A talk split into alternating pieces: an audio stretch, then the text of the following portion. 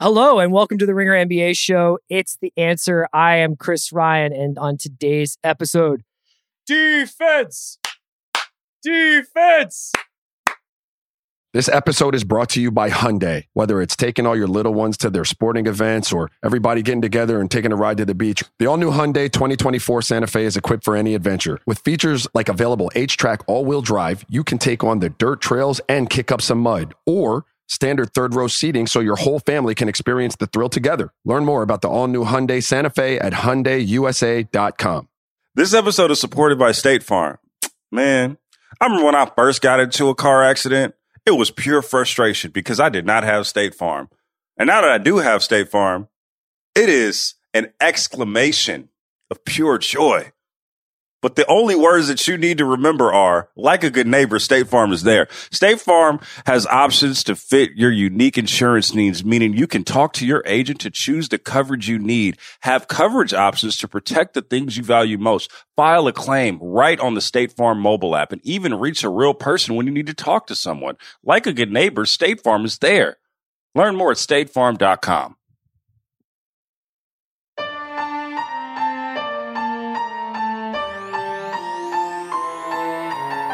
Hey, everybody, thanks for listening to another episode of The Answer. I'm Chris Ryan. Today's guests are Raja Bell and Kevin O'Connor. And we're talking about one thing. The one thing that I couldn't get out of my mind watching hoops this week was defense. Uh, I think it was a huge factor in my appreciation for one of the games of the year, which was Clippers Nets, which is a game I talked about with Raja a lot in the upcoming episode, because I was fascinated by the fleeting moments that the Nets played defense hard defense against the Clippers and and really made life tough for Paul George and Kawhi Leonard. And I was also fascinated by how the Clippers tried and nobly failed ultimately at defending the Nets. And defense is something that like look, I've been watching basketball for most of my life and I still don't know that I can necessarily explain it to anyone. I I don't know that I understand or appreciate it. And it's been kind of like this thing that I really wanted out of this season was to develop a little bit more of an understanding about what's happening on that side of the ball. Like I can say form a fucking wall like Stan Van Gundy. I can scream ice like Tom Thibodeau, but I don't know necessarily that I appreciate it the way I should. You know, you watch a Rams game, you can find Aaron Donald on the field and you can decide, you can say, like, that guy did something game changing in this play. He bursted through an offensive line. He made sure the run didn't go anywhere. On defense, it's a little harder. You get these fleeting moments where you see a steal, you see a guy jump a lane, you see a guy pickpocket, you see a guy come off ball and do a weak side block, and it's sick. But the little things that have to happen on any defensive possession to stop another team from scoring are almost impossible to observe the first time through. So it was only really rewatching that Nets Clippers game and then really thinking about like what my eye is seeing, where my eye wants to go ball watching and and just wanting to get a better understanding of what's going on with defense. So this episode is essentially everything you wanted to know about defense, but were afraid to ask. Let's get into my conversation with Raja Bell. All right, now I'm joined by Raja Bell, ex NBA player, now NBA pundit, and he's on our Real One show on the Ringer NBA show on, on Mondays and Thursdays. It's an awesome podcast, him and Logan Murdock. So check that out. Raja, what's up? Thanks for joining me, man. Chilling, man. Thanks for having me. So I'm still stuck on this Nets, uh, this Nets Clippers game from earlier in the week. Uh, I re- rewatched a big chunk of it last night, and as I'm watching it, I wanted to talk to you about what does effectively defending the Nets even look like. Uh, yeah, I, that have you started to try to wrap your head around that? Like uh, when you watch these guys, I have, and it's it's really it's really really tough. Like I don't even know how you would, as a coach, start to really dissect how to game plan for them because so little of what they're doing is structured you know, I think when they first came together, Steve had them running into some really quick action where, you know, James would come up, get off the ball strong side. Um, you know, ball would get reversed. He'd wind up on the opposite side. You get some sort of DHO on the opposite side. And that you can kind of game plan for because there's some real predictable movements in that. But now it's kind of just really free form. These guys are coming down. There may be a pick and roll, there may not be. And it's really mano a mano. I mean, so schematically, I don't know what you really do to defend them. I noticed that too. Like watching that that Clippers game, I was like I think I made a note that was like this is the highest form of pickup basketball I've ever seen because it felt like the some of the some of the offense felt like all-star gamey, you know, like where they were just like, "Oh, and this guy's over here and I'm just going to like this pass no one else can see to a guy who can make a shot no one else can make." Uh, yeah, and you're and right, and you're doing like it's the highest form of pickup. Um, with three of the best players, like Yeah. right, like you know what I mean. Like the highest form would be NBA pickup, and then you're putting the best of the best NBA offensive players on a team. It becomes really, really difficult because, I mean, I can sit here and tell you, like, you know, I'd never let Kyrie come off of a pick and roll and switch a, a theoretically lesser defender on him and let him just have him one on one. But to take that away, I have to commit resources that are allocated in other places defensively. And on on some teams, the ball finds a guy who's not capable of of carrying his own weight offensively. That's not the there. There are multiple guys on this team that are going to kill you. So, like lessening the strength of your defense to stop Kyrie is just making it even more um, of an issue for Kevin Durant offensively. You know what I mean? Like you're putting out fires to create Yeah. bigger fires with your defense.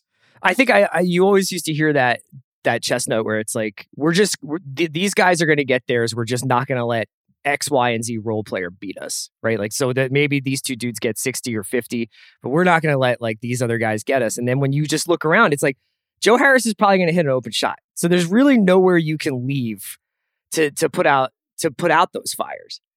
There's very little you can do um, with them on the defensive end, other than I would imagine you're just going to commit to switching it. Because again, if you're gonna you're gonna allocate those two players, you're playing four on three behind it, and you have two of the best players on the planet. It- who, no matter who is in that pick and roll, right? Like you're leaving James Harden and Kevin Durant, or you're leaving Kevin Durant and Kyrie, or you're leaving Kyrie and James Harden. It's just it, you don't want to, any of those guys playing four on three with capable shooters like like uh, Joe Harris as, as the other player and maybe Jeff Green. Um, so I imagine you switch and you try to keep the ball in front of you. You know, you try to keep them off the foul line, but they're so gifted. I actually think, like, as I really thought about it, these aren't great answers because there isn't one. But I think you might try to hurt their defense with your offense.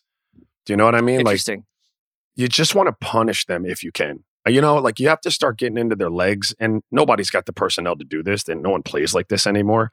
But you really want to try to grind them out, right? And I always found it fascinating that some people's answers to playing against us as the Suns in in 06 and 07 was to outrun us. We're the best at it. You're not Yeah, going to do that right. right? You're not you're not beating us. You can you can buy into it. It's right up our alley, but you're not going to beat us like that. The teams that had success were were were committed to running selectively, like not just getting into like a free flowing, to your point, like uh, highest level of pickup game, and really executing some sets, making us play de- defense. Um, and trying to get into our legs and then trying to really beat us up on the offensive glass. And that's where they are kind of susceptible is if you're not allowing them to get out. Like you're you're you're going to make them stay anchored into the pain and box out, even though that's like a lost art form. Yeah, I saw Lou Williams grab an offensive rebound over Durant and like a couple other guys, and it's like that's not something that they're thinking about. the the The legs thing is really interesting because I think people, I sometimes think of offensive defense and defense as discrete actions, like in a football game, but it's in fact like the same guys are playing out there. So if you can get Harden or Durant in the post, and just maybe like have to have like five more possessions per game where that guy is getting physical contact and it's like, oh God, I got to do this again or whatever. Like, I would imagine that would make a big difference. For if you're playing defense, there's only, I think, only the Warriors from 17 or whatever are really c- comparable to the Nets right now. But if you're playing defense against a team, I imagine it's a lot like the American dream. It's like you think if you work hard and do the right things, success will come, you know, Nah. eventually. And this is, this really undoes any ideas you would have about the American dream because the shot making is on such another level. Like there were so many times when I was watching this that Clippers game where I was like, Kyrie just did a spin move step back three pointer. Like you you could literally be sewn into his jersey it wouldn't have mattered. Uh, there, look, I would argue that that uh, that play he shook free for a split second, but a lot of those shots were well defended. And I found myself, my wife was sitting next to me, like she wasn't watching the game, she was watching her phone. But I said to her, I was like, "Hey, Cindy, look at this real quick." And I rewind. I was like, "Look at that." And even she was like, "Jesus." And I was like, "Yeah, that's." And there's nothing that I can do about that. Not there's nothing. Like there were times with Kobe and you know with greats uh, offensively, you know Melo and LeBron, and I'd even throw Manu and Ray Allen in, in the mix, like where they did things.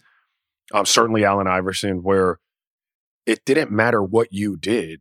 Good O beats good D. And you'll hear that like in NBA, like pickup games and stuff. It beats it all the time. Like there's nothing more that I can do. You're just a shot maker. Um, and I wound up saying to my wife, like, because a lot of guys try to teach that. A lot of these guys working with kids out here will tell you they can teach you, though. You can't teach that shit.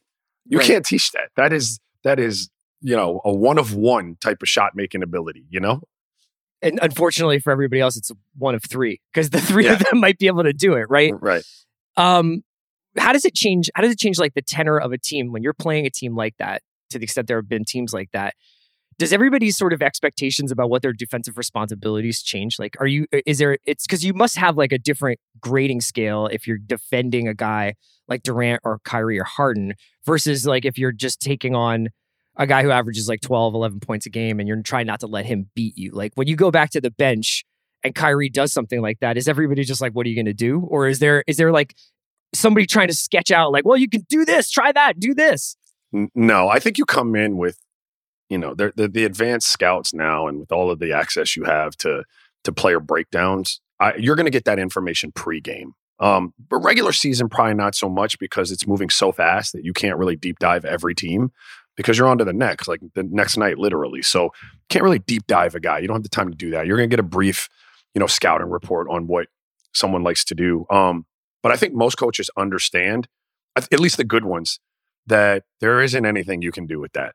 Now you're going to try your best, um, and we want to be principled in whatever our you know strategy or game plan is. And if you're not doing that, then someone should have some feedback for you, right? Like, look, you missed you missed this assignment. Like you were supposed to roll over, you know, and catch him Yeah. at the rim, and those assi- assignments can be missed. But just pure, hey man, I need you to stop that guy.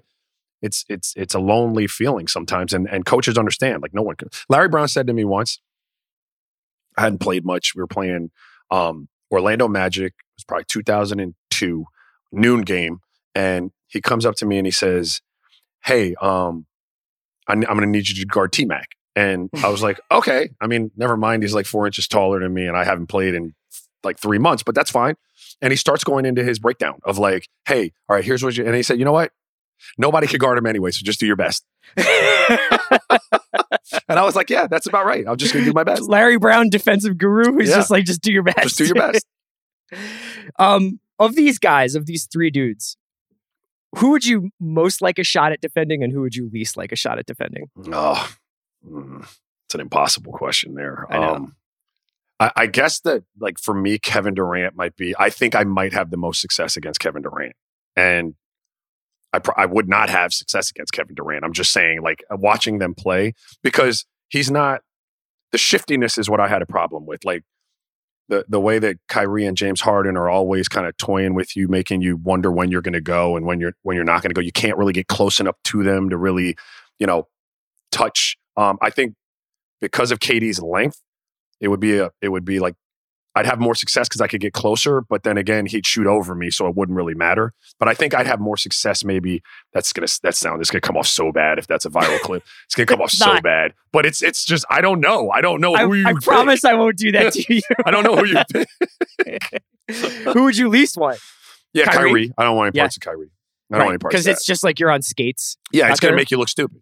Uh, let's t- let's flip it a little bit now. So we've talked about how hard it would be for to defend these guys. Everything that I know about basketball tells me that like even if you are it, if you even if you don't have a top five ranked or even top eight nine ranked defense, most of the teams that have won championships or even gone to the finals in the years past have at least come from a team that was rooted in a top five defense. Like maybe they have let their regular season defense slide a little bit and there's some switch flipping going, but they at least have the fundamentals to do that. I I don't I do not see the Nets ever approaching that. Will this test this idea that defense wins championships or that defense is the like passport you need to even get that deep into the playoffs? Absolutely. This is going to be, this will be a complete, if they're able to do that with what is it, the 24th, 25th, last time I looked, it was like 25th ranked defense in the league. Um, if they're able to get to the finals and win a finals, it's going to fly in the face of everything everyone's ever preached because I mean, you can go back and look at that. Most most teams that are winning finals are top five in one or the other, offense or defense, and 100% with like tried and true without fail, top 10 in the other. And so you're talking about a balanced basketball team. This is this is just this is just the opposite. This is completely on one end of the spectrum offensively, and we've said on the other end of the spectrum we're good. We're just going to outscore you. So yeah, if they if they should get there um, off of pure offensive brilliance, um, it will. It will. It will definitely test that. Now, here's the deal. I actually saw the other night that that, that Clippers game you were talking about. Mhm. They defended. Like they did. There were multiple possessions where I saw Kyrie engaged. I saw James Harden engaged, making Durant multi- gave Kawhi some problems. gave Yeah. him problems. Like multiple efforts is what I'm looking for. So like not just on the ball or in the gap or but like when that breaks down, are we making another effort to get back into play and, and contain a guy on a closeout? Like they those are seeds of, of solid defense. The question is whether they can like build on it and and sustain it. In the same way that the three of them are an unsolvable problem on offense, is having the three of them out there an unsolvable problem on defense because it really doesn't matter if they try to trade Joe Harris for like a defensive, a hard nosed defensive wing who can take the best player on the other team every time down the court. Because like that's still not going to solve enough problems deep deep into the playoffs. Like, would you agree with that, or do you think that they are a player or two away from being a really a, a- a at least a serviceable defense? I watched them, and in fairness to them, because I've been real critical of their defense, that particular game, I thought they were really solid defensively. Like the Clippers are no slouch. We've got Kyrie and Paul George, and you know guys that are making plays. Um, and I thought they were pretty good. The question is whether that's sustainable and whether guys are going to buy into doing that night in and night out, or that's just going to be like a big game thing. So I, I've been on record as saying I, I think with two of those guys, just two of them, the brilliance of their offense, if you surrounded them with really complementary three and D type of players, um, bigs and wings, you'd be fine.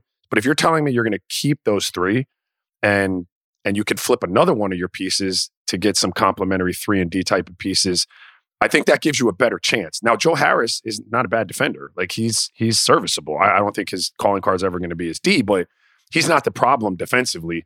I, I do think that when push comes to shove and you have to get stops, that's not something that's easily turned on and off. That's something that you you build up to. Now, LeBron was the one player that I've been around who's able to flip the switch. Like I watched him do it. I watched the Cleveland team that I was in the front office with do it up close and personal.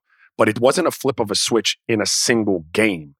He flipped the switch when the playoffs started. So by the time you got to like the Eastern Conference Finals and the and the and the the Golden State series, even though we were undermanned, they had been like building up to this crescendo. You don't just flip that in a in a game or in a series. You have to.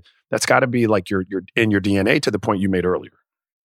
did those Cleveland teams also have like a, a defensive system that like just needed the energy put into it? Like, was it a matter of effort or was it a matter of like developing like how they were going to defend? Because I'm curious, like it, one of the one of the things I saw kind of falling apart with Brooklyn, and you know, to to be fair, like they, I thought they they played really well in that game on and at times on both sides of the court. But there were a lot of miscommunications, and there was a lot of times where I was like, I don't actually know if Harden and Kyrie know which what the other person is supposed to be doing in this Right. situation. Right. Well, um, it's like anything. If you never, so in Cleveland, I, I watched Ty Lue, David Blatt, um, go over assignments, like and almost you know in a shell capacity where you're just walking through the movements of your defensive assignments over and over again to script it. Now it's not at full speed, but this is just the dance that we're going to do. Like so, your your muscle memory kicks in, and you know when you double. Um, down on the post because at the time there were still post players. Like when you double down on the post, um, this is where you're going to get spit out on the opposite side because you've done it a thousand times. So you know where to go. You don't have to think about that, which causes confusion, and then it's too late to get to the shot. Um, but what what happened? What has to happen after that is you have to take that scripted stuff and you have to put it into full speed, um, full commitment, full energy practice. Um, and that comes in the games because you can't simulate games in practice. So that's why I say it's hard to flip the script. And what you what you saw with Kyrie, what you're saying to me, um, n- not really seeing it with my own eye, but it speaks to like guys that normally aren't as engaged defensively. And so when they try to be super engaged defensively, they fry out from time to time, right? They get it right sometimes, and then other times they they fry out because like you just haven't had that commitment to like playing that side of the ball as consistently as you need to. They can, and and I would imagine they'd be really serviceable defensively, but they have to really make a commitment to that. Yeah. I was curious on a macro level.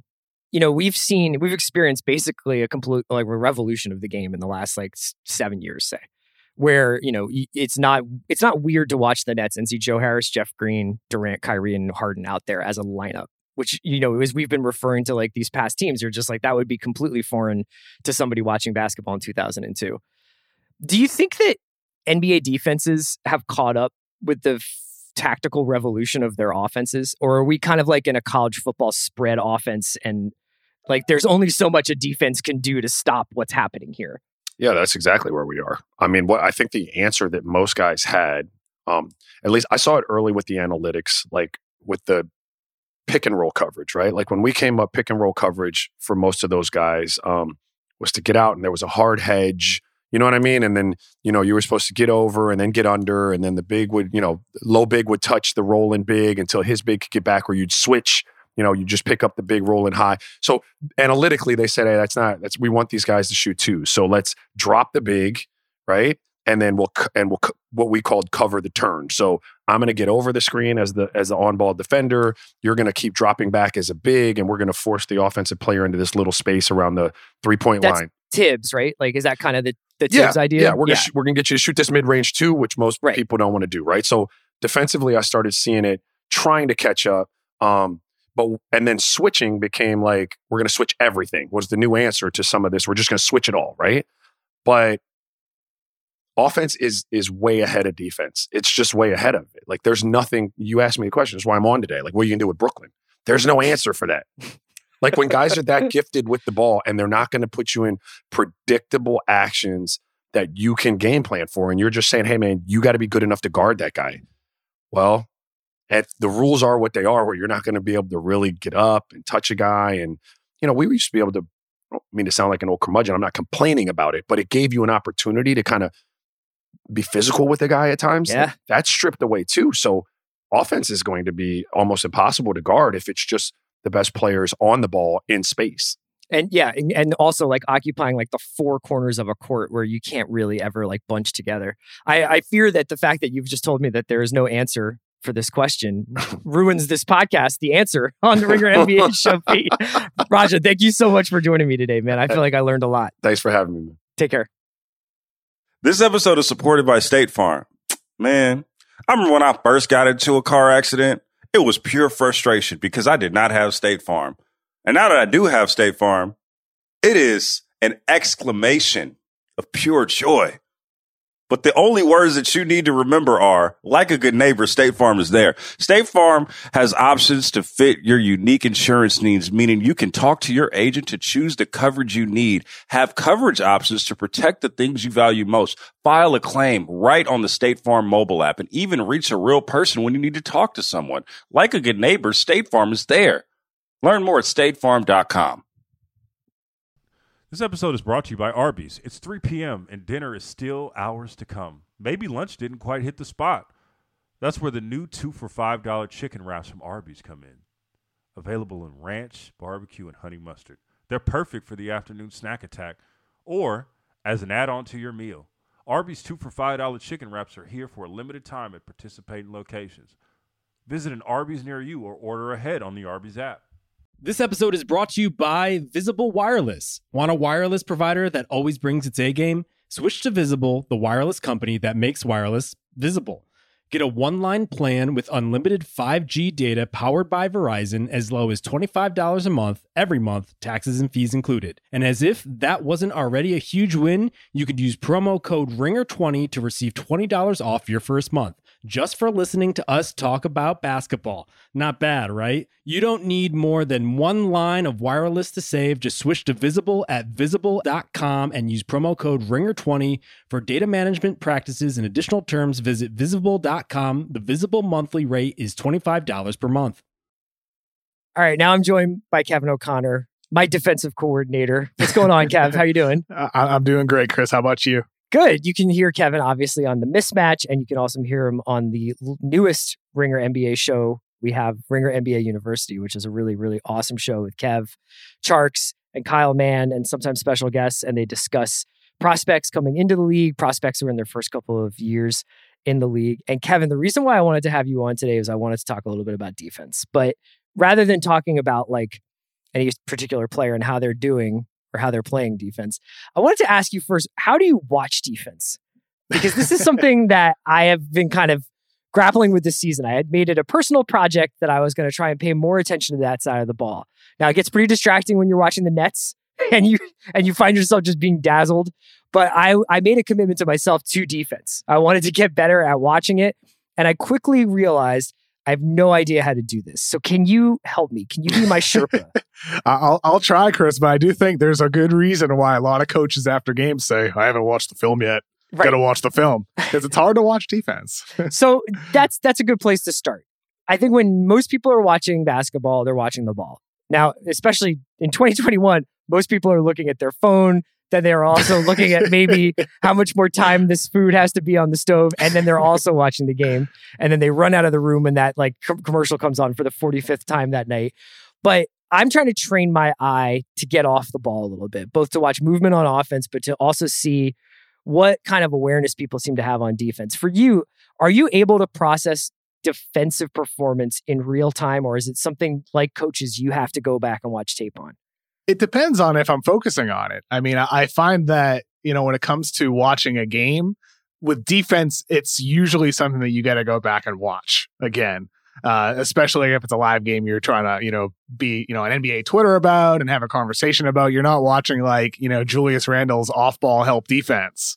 You know, you're not necessarily keeping your eye on him. And I feel like a lot of defense, at least for me, a lot of it is that, you know, conscious uh, focus on a particular player and spotlighting them essentially, keeping your eyes on them. And, and that way, you know, okay, what is this action that they have to react to? Is there is their man about to run through, you know, a pin down screen, and how do they react to that? Oh, there's a pick and roll at the top of the key. What is their responsibility in this situation? And you know, there's certain instances where watching in the, within the flow of the game, it's easy to see, oh, that guy made a mistake. But you know, there was a play that you know I detailed in my Mavericks article uh, earlier this week on the Ringer and it was you know about the Mavs and how Luka made this kickout pass to Dorian Finney-Smith and he missed it. It was a wide open look, and you know if I had watched that game live, it's a type of thing where Devin Booker was in a help defense position, and Devin Booker is his responsibility is come down and help on the Luka drive, and he's he was a beat late getting back to Dorian Finney-Smith to contest the three, and you watch the play live, it's like oh Booker was a little late, but then you watch it again, you see oh my Luka just faked him out. It was an unbelievable play that caused that. Luka kept his eyes on the rim. The way he went up into his motion for a layup, it looked like he was about to go for a layup. So naturally, Booker would be there ready to, you know, be in his way and disturb him. And said it was a accurate kick out to Dorian Finney-Smith, which he missed. But point being is that sometimes, like with defense, you got to slow things down or watch it again to really see what the player was processing in those, you know, microseconds as the game's happening at full speed. Right. There are guys like Matisse Thybulle who make highlight worthy defensive plays. But then there's the 99% of other defense, which is really, when you're watching it, I feel like you're really just assigning blame. You're trying to figure out what what went wrong. And I, yeah. I talked to Raja a little bit about this in regards to the Nets, where it does feel like shot making in the league right now is at this near like Hendrix level kind of oh, creativity oh, yeah.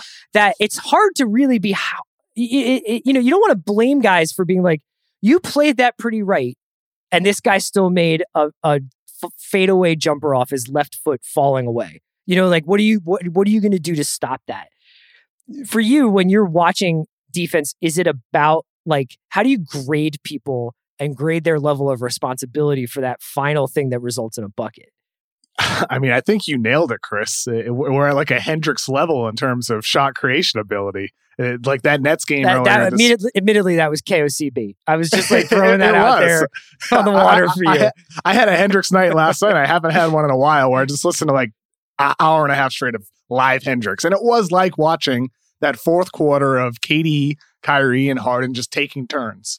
You know, they're just doing something brilliant on the court. And a lot of the times with defense, like there's only so much you can do you you can't do anything about those level of players unless you send a double or a triple team at them, and that then that causes a whole other set of issues for the defense. So, you know, when it comes to like assigning blame or or or credit, so much of it is circumstantial. So much of it it depends on situation and what quarter is it? What what is the offense trying to do? And and also, I think you know, for me, like the easiest thing to see is effort. That's the easiest thing also for a player to control as well. And I feel like oftentimes for defense, and this is, you know, true in the NBA, it's definitely true in the NFL, you know, where it's hard to always know scheme and situation. NBA teams are more consistent. with what they do. But, you know, if a player makes a mistake, it might not be a mistake with what he was told to do in, in the meeting with his coaches, you know, hours before the game or the day before the game. And like that that's really on the coach, is not the player. So it's very difficult with defense. And this is, you know, true with stats. Now, I think it speaks to the limitations of defensive data that we have. I talk to people, you know, in the league and they have all the, you know, the second spectrum tracking data, camera numbers, the raw data, and they're able to create their own numbers from it. But even then, they have a hard time finding deep, you know, meaningful defensive insights. And so I think a lot of it comes down to, uh, you know, a deep understanding of knowing what the coaches want from the player, which we don't always know, and then how the player executes that in the moment. Um, but ultimately, I, I, when it comes down to blame or credit, effort is number one in terms of like that's what it, that's what empowers and activates you know everything else is if you're putting in effort and focus. So when you look at some of the best defenses in the league right now by defensive rating, there's a team with Anthony Davis, there's a team with Joel Embiid, there's a team with Rudy Gobert.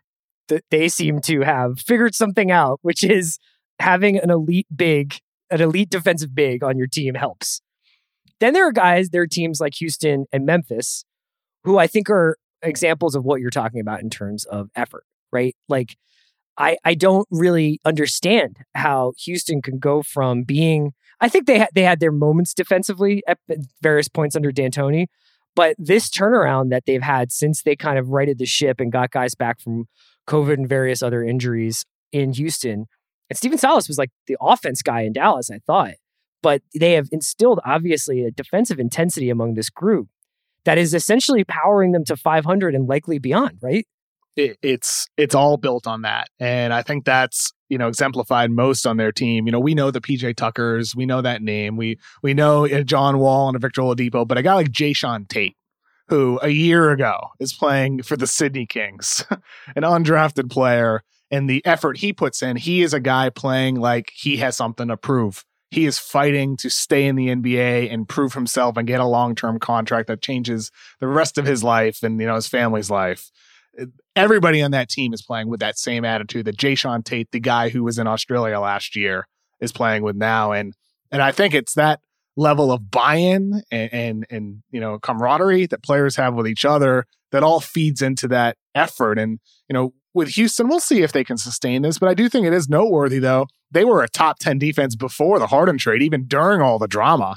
They still had a good defense. Yeah. It's just they've leveled it up even more with now this connectedness without the drama and everything that they're dealing with. And, you know, I, I think a lot of that just comes down from just a, a, will. It's a will to do it. We've seen these guys, we've seen Eric Gordon have some poor stretches on defense sure. in the past, sure. but this season he's locking in. And that's because of his own choice to put in that level of effort do you think this kind of is a ringer NBA university question? Do you think inside of every player there is a good defender waiting to be discovered? That mm, that's a good question. Uh, is it something that you can coach and teach, or is it something that is? I guess this is a nature versus nurture question. Are there guys, obviously, like Thybulle to me plays defense the way um, you know Jason Kidd can pass. Like Thybulle can obviously kind of see Rondo. Obviously, when he is engaged, essentially knows what an offense is going to do before they're going to do it. And you, we've talked before about like you can hear Rondo calling out plays from the sideline, like when Rondo is at his best. But like, can you can why why is why can no one seemingly who wears a Minnesota Timberwolves uniform play good defense? I, I, think it's I think it's both. I mean, it's probably you know a cop out answer there, but it, it's really truly in life and in sports, nature and nurture. And it's you know you can be the highest effort player uh, but there could be two guys in the lineup that aren't focusing or didn't have who didn't pay attention in that film session and and pick up the little cue where they tell you that X player goes left 70% of the time be ready for that in this certain situation. Uh, it's about preparation it's about effort it's about focus and it's about just your ability your natural innate ability to read and process information that's happening at you know lightning quick speed on the court and which is why i think and we talk about it on offense, adjusting to the speed of the game, point guards changing pace uh, uh, and pick and roll situations to get into the lane and create space for themselves. We talk about it with physicality, scoring around the rim when it comes to, you know, facing a Rudy Gobert or an AD, as you talked about earlier, with them having top defenses. But it's also true on defense, too, with like DeAndre Ayton. That was the number one concern for him coming out of Arizona. As the number one pick, it's like, well, can he survive on defense? He's slow to read the floor. He, he's not necessarily a guy that's, you know, picking up the, the intensity level of his teammates. And with him, it's been so interesting because he still has those spurts, you know, on the court where he does fade, but he's gotten way, way, way better at raising the level of his teammates and focusing and, and staying engaged and hustling. And is that him being in the right situation with Monty Williams and Phoenix and having the right supporting cast? Is it Chris Paul? Is it Chris Paul? Yeah, light, lighting a fire on him. Is it Mikal Bridges being an, like an incredible wing defender and making his life a little bit easier? You know, like I think that the the thing that's cool about thinking about defense is all the bullshit that coaches say actually sometimes is true. Where it's like these this idea that it's a these links in a chain, and you could have an incredible defensive stopper, but if two other guys aren't playing hard or if two other guys are thinking about like getting into transition and leaking instead of like making sure they've got their guys, it doesn't really work. And I wonder whether or not, you know, I think that those Timberwolves teams, not to harp on them, but like that was a really interesting. You see, Thibodeau has the Knicks in, as a top 10 defense right now. I, I think arguably he had more talent on that Wolves team, certainly with Jimmy Butler. And those guys did play well. But when you watch like this D'Lo cat version of the Timberwolves right now, I don't know who there like who there is like helping them improve the way like DeAndre Ayton is being helped to improve on the Suns. I'm not sure they have that, but then again, you could say that Cat had KG mm-hmm. at one point in Minnesota. He had Thibs and with, he had Jimmy Butler, yeah, right, yeah, and Jimmy Butler and all these guys that feel like perfect mentors for a player who to take on that attitude, you know, and you know, install it with themselves. And with Cat, it's the type of thing where he was when he came out of college, people thought he's going to be a lockdown defender with questions on offense. and it's been the total opposite, where he is a brilliant offensive scorer for a center, one of the best shooters in the league, period, regardless of position. And defense, it's, it's a major question mark. And with him, I still think, I still think there's a chance Karl-Anthony Towns can pan out and be a very good defensive player with his mobility, and size. It really might be a matter of having the right supporting cast around him at the right moment in his career when he's ready, you know, a, in terms of a mental standpoint to process all that information and from a physical and conditioning standpoint to be able to withstand a heavy offensive load and anchor a defense. Could be the right system too, for that matter. And I, what they have right now in Minnesota just feels like a really, you know, iffy mix which is a shame because all those names on paper, Karl-Anthony Towns, D'Angelo Russell, I think Anthony Culver Edwards. projected Culver. as a good defender, right? Yeah, Culver too. Yeah. Culver too. Yeah. Um, give me so give me one team that you think I should be watching from this prism through this prism of like a, as a good defensive team. Like who's like must see TV but on defense. Cleveland. Uh, I think okay. Cleveland's got a roster full of just guys like Houston just play really, really, really hard. Larry Nance, I think I believe he's still leading the league in steals right now. So active on the ball, off the ball. You can const like if you it's like we talked about at the top. If you spotlight Larry Nance, you constantly see him being aware of what's happening around him. And when it comes to like scouting the draft, and I'm like really going deep on a guy, that's what I do is like, what is this guy looking at in this situation? You know, do you take note of the, what play the, the offense is running and you know what they're doing? Well, what is the defender seeing in the situation? And if it's a complex action and they screw it up, that can be, you know, a, an issue for his NBA, you know, hopes, considering they're going to be facing a lot of those types of actions. Yeah. And with Larry Nance, you know, he has grown into, you know, a guy who was, you know, a center when he entered the league, is this versatile, switchable wing defender, which is due to work ethic off the court, but also just focus and effort on the court to overcome any, you know, limitations he might have physically after tearing his ACL in college. Yeah, he seems to have really taken a leap this season.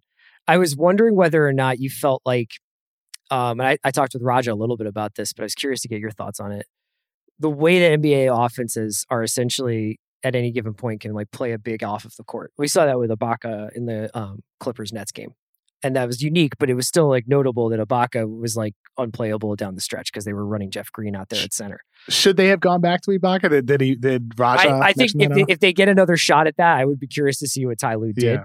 But do you think that part of like the issues facing certain teams' defenses is the fact that these offenses are so progressive in a lot of ways that they are you you do have four wings out there shooting early in the shot clock at this at the drop of a hat whereas like maybe these guys were like i'm used to inside outside play and i'm used to like knowing that like I, I would have to imagine. I mean, like this has even been asked of Thibs because his defenses were built to, you know, funnel guys and like, what? How do you funnel a guy if there's not even that much driving going on? I, I think when it comes to bigs, you know, with like the case of Ibaka, you need to, they need to at least be able to survive on the perimeter on an island. You, you if you're on an isolation against Damian Lillard, you at least need, be, need to be able to stay in front of that guy and contain him and force him into a tougher shot. It's the type of thing where you know. In the playoffs, you're switching so many screens and tough games, close games, you're switching so many screens. You're inevitably going to have a big in that situation. We saw in a recent game between the Suns and the Mavericks, again to mention DeAndre Ayton, there were four or five instances throughout the game that he defended Luka one on one, and he did a really, really good job just making it tough on Luka. You know, there were a couple instances Luka scored, but he made it really tough on him. And I think when it comes to playing a big off the court or not, it's those guys that have the ability to at least survive where the pros of them offering size and rebounding and rim protection and help defense around the rim all outweighs any potential negatives. And, you know, it's sort of as like, remember years ago with the Jazz and Warriors when Rudy Gobert was coming off the injury and he got played off the court and or, or struggled and that kind of hurt his reputation. But he's coming off an injury. I think he's also had a lot of great instances in those same scenarios where he's def- where he's defending like a shot making guard or wing, and he's done a serviceable job, which is all you can ask for from a big uh, in that type of situation. So I, I think it's really about just meeting that minimum level of being able to survive on a switch. You know, you talked a little bit about some of the proprietary data some of these teams have based on second stru- second spectrum uh, numbers, and I was wondering whether or not there was a particular metric you, when you're doing your writing, look at to kind of evaluate where a guy is defensively. I'll occasionally pull up box plus minus or, you know, the RPMs and those single number stats just to get a feel for what those data points are saying. But I mean, I, I'll be honest with you, Chris, like ultimately, I, I haven't found a ton of value in defensive data. I mean, I know earlier in the season, like the new 538 stat, Isaac Okoro with the Cavs was ranked near the bottom of the league and their defensive stats. A small sample, so it's forgivable. But it's like there's certain little outliers like that where it's like, I have, and this is co- through conversations with people in the league too, where they're like, well, there's something missing in the data that it can't read. You know, if it's having these guys ranked way higher than they should be or way lower than they should be. And I feel like with defense, so much of it needs to be the, the context is so significant with what happens on the court on the defensive end that I wonder if there's a way to have like a more process oriented data point on defense. Well, this is what I was going to throw at you. Is I, I I wonder whether this already exists in some some secret computer, you know, in Bob Myers' office or something, Or like Daryl. Morey's. or Daryl Morey's office. But is there a strength of assignment me- metric where you're essentially judging a guy's performance based on the level of player that he takes on? Do you know what I mean? Like, like essentially, if you're asking a guy to go guard Durant or go guard Damian Lillard or Paul George every night or somebody, like that's going to be a tough assignment. Like you're going to see a lot. He's going to see a lot of the ball, and you're going to hope to get out of there without too much bleeding. Whereas, like if you're somebody and you're just essentially guarding like Devonte Graham all night. Like you may have a good night or a bad night, but like that's certainly not going to stre- be as much of a stressor as it would be if you're guarding like an all NBA offensive player. Definitely. I mean, that that that is one stat I do find useful because it is process oriented. Because you're thinking about who are they defending? Who is Yeah. the defense asking them to defend? And Is there a way to tell that? Do they say Yeah. like, yeah, okay. So so bballindex.com has a great stat that I've used in a handful of stuff we've done at the Ringer, and they you know derive that stat from the s- the NBA.com NBA Advanced Stats tracking data, matchup data, and so they're able to create like a aggregate data point of which players are defending all stars most often, or all NBA players most often, or high usage players. You know, like a, a Russell Westbrook, a Chris Paul, guys who have the ball in their hands a lot they're able to put that together. And, you know, it's guys like Ben Simmons who rank near the top of the league. It's guys like Mikal Bridges, who you mentioned earlier. It's even someone like Evan Fournier for the Orlando Magic. And it shows like that doesn't mean that he's a great defender. It just means he's being asked to defend those players a lot, which probably speaks to some of Orlando's issues this season. They're not very good. Kev, is there anybody who you fear is moving into the hardened zone where their defensive lapses are going to make them viral? I mean, Zion recently, even though this most recent game last night or Wednesday night, he was quite good defensively Yeah. in, in comparison Him to Ingram, Pat- yeah. yeah, both both of them. They really locked in, and there's been those you know reports coming out of you know uh, the Pelicans post game press conferences and everything. Van Gundy saying he's talking to these guys all the time. He's having meetings with Ingram and, and Williamson, and that's like the other factor there is the, what coaching are you receiving? You like you said, nature versus nurture. They're in a situation where they're being held accountable Sure. and being told, Zion, if you're not defending, you're not going to finish games.